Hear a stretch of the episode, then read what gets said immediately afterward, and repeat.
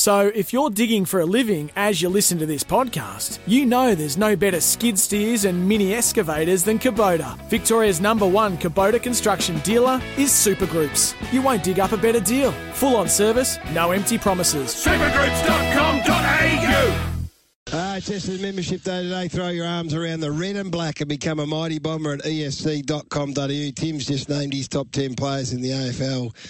No Brodie Grundy and no Dyson Heppell. I haven't done mine yet, and I won't be saying whether Hep's in there or not, but let's talk to the captain of the Bombers first. He joins us on the line. Dice, welcome. Good on you, boys. How are we travelling? Yeah, good to talk to you, young man. Um, JLT, I've got the JLT Cup ladder right here, and for Melbourne, Western Bulldogs, Essendon, Hawthorn, and Freo supporters, it's not a great ladder. Just sell that to the supporter group as something that just needs to be put into perspective. Ah, look, yeah, no, no doubt. Look, it's not ideal. Obviously, you uh, you do want to perform well in the in the JLT, and early preseason form isn't fantastic, but I think uh, you know the, for the upside of it, it's um, it shows the, the patches that you need to iron out in our game. Um, we've got a couple of weeks to get those things in order. Um, know, we saw some positives from some of the young boys that have stood up throughout this pre-season, and uh, I've got no doubt we'll get ourselves cherry right from round one. So no issue at all, mate. You spoke about some of those young players. Hep, Aaron Francis is a player that a lot of Bombers supporters and, and the general footy public have a lot of confidence in heading into the year. What's his summer look like, and what sort of role do you expect him to play? Yeah, Plough's been huge. He's um he's really increased his um his fitness over the pre-season and put in a, a big off season. So, um, look, I'm really looking forward to seeing what he can do. He, you know, he reads the play beautifully, and um, you know, you see how how he can intercept marks so well and really set up our attack from that back half. So, um, no, he's set for a big one, I reckon. He pretty much finished BJ's career, didn't he? he's a, he's a I'm not player. saying He that at all, sl- slot in nicely into his spot. Good on you, mate. Hey, hey, you, you mentioned before about uh, you've got two weeks to work on things before the season starts. Um, what are those things that you've identified that you need to get better at in the next uh, 10 to 14 days?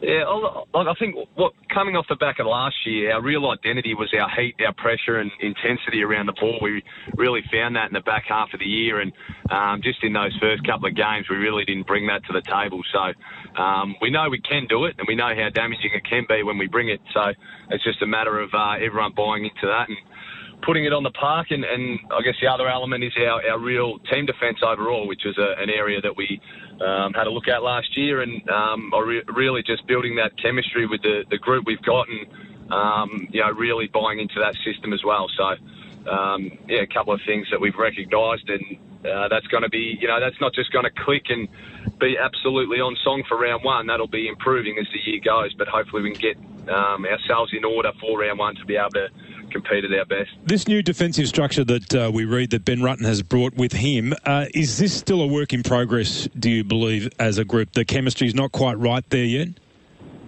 Yeah, for sure. It's a, it's all new, and uh, you know, new things do take time to to really, um, I guess, delve in. So, um, it's yeah, we've improved a hell of a lot since it was implemented early days in the preseason, and um, and honestly, it's not too different to what we were doing, just a couple of tweaks, but um, that will take time to to learn and really sink into the group. With those tweaks and recruiting really well the past couple of years, everyone's really bullish about you guys and what you can achieve this year. As captain, do you pull the group together before the season and, and speak about the possibility to, to do something really great as a group, or do you just sort of wait until that becomes more realistic as the season goes on? Uh, look, I think, I think everyone gets that sense from um, you know where we're, we are at as a group. It's something that you don't really need to drive in, but I think it's more so Roo, about embracing the expectation from the outside. You know, our we've got a, a massive uh, supporter base that are unbelievable and you know really excited about what we can achieve, and you know we can't we can't hide behind that. Don't we can't push that away. It's it's really embracing that.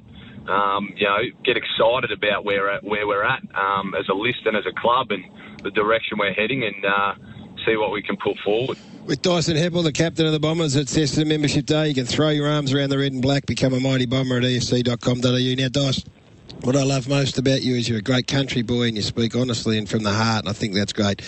Tell me this. Joe Daniher, I'm really interested in. I'm a fan of his ability. I want to know whether footy is the most important thing in his life. Has he got that burning ambition to be the you know the next Jack, Nick Riewoldt, Jack Riewoldt? Can you see the fire burning in his eyes? Absolutely, mate. No, he's uh, look, he he um, he's super passionate, super driven, Joey, to to be the best player he can be, and puts in a lot of work to do that. Um, and look, he's put a, an enormous amount of work into getting his body right. Um, it's taken its time, um, but he's finally got himself in a, in a space where you know he's really confident and comfortable where his body's at, and he's put in a couple of uh, solid hit outs with the JLT. But at the same time, we're not going to just rush him straight into round one if he's not 100% cherry ripe. So um, we'll make sure he's ready to go and um, roll him out when uh, when we feels right. But um, look, he's he's absolutely as driven as ever to be the best player he can be, and um, you know what we've seen, he's got the opportunity to be one of the best. So.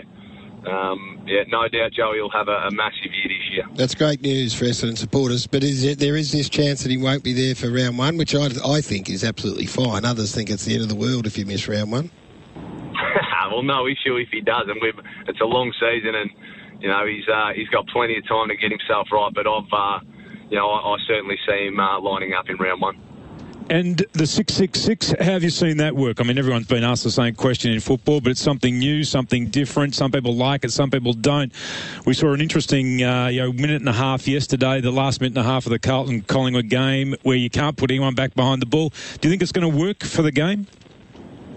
Um, look, I'm I'm really unfazed. I don't think this is going to have too much of an impact on the way teams play. You can still get a spare behind the ball quite quickly from you know, a wing forward slide or whatever it may be. But um, the only one that it will impact on, I think, if you get a real dominant ruck where you get mids bursting from the centre and being able to you know either drive it deep or score from those opportunities. But I don't think it'll have a massive difference.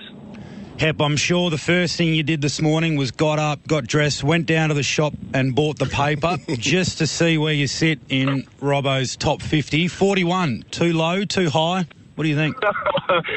Thanks for sneaking me in there, Robbo. Good on you, mate. um, certainly haven't bought the paper yet, mate. That's uh, she's a bit early, but um, uh, all good. I uh, appreciate Robbo sneaking me in there. All, all, the boys say they don't buy it or they don't read it, but first thing we all do, we all go down and buy the paper just to see if you snuck in. Hey, Dyson, if there's a, if you give a 50 metre penalty away against um, Clayton Oliver, and then and you, what what do you need to do? What do you mean? What are you saying? So if Clayton Oliver get out of the space. I don't. If he char- whoever yeah, well, it is not, charges off to take advantage yeah. of the fifty, what's your obligation as the person who's transgressed? Well, you either need to put your head, head down and your ass up and try and beat him back into the mark. Otherwise, it's uh, it can be a, another hundred, another 50 metre penalty if you're too close to his area. So, so if you're not you, quick enough to get there, you've got to duck out to the side. I'm not sure that's 100%. If you've got uh-huh. your head down on and your back's head down and your ass up running, you got to get where where can you be in proximity to the bloke with the ball? No, you can be in front as long as you're in front of him. You need to get there as quick as you can to man that mark.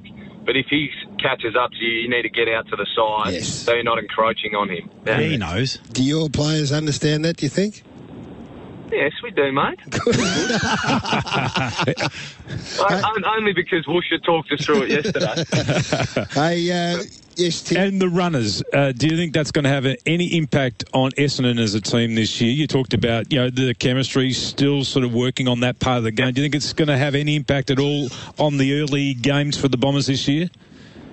Um, I think it, will be an interesting one, the runner. Uh, I think it'll have a if if you don't if the runners stays the way it is, the teams that are, are super well drilled and um, you know, I think have that strong leadership to be able to make calls on ground. Um, I think that'll be quite a, a benefit to them. Um, but look, uh, overall, I think you know teams are you know what you need to do in certain situations, and um, guys know when they need to rotate things like that. So um, it won't have a massive impact, I don't feel. Good to talk to you, Dice. How's the traffic?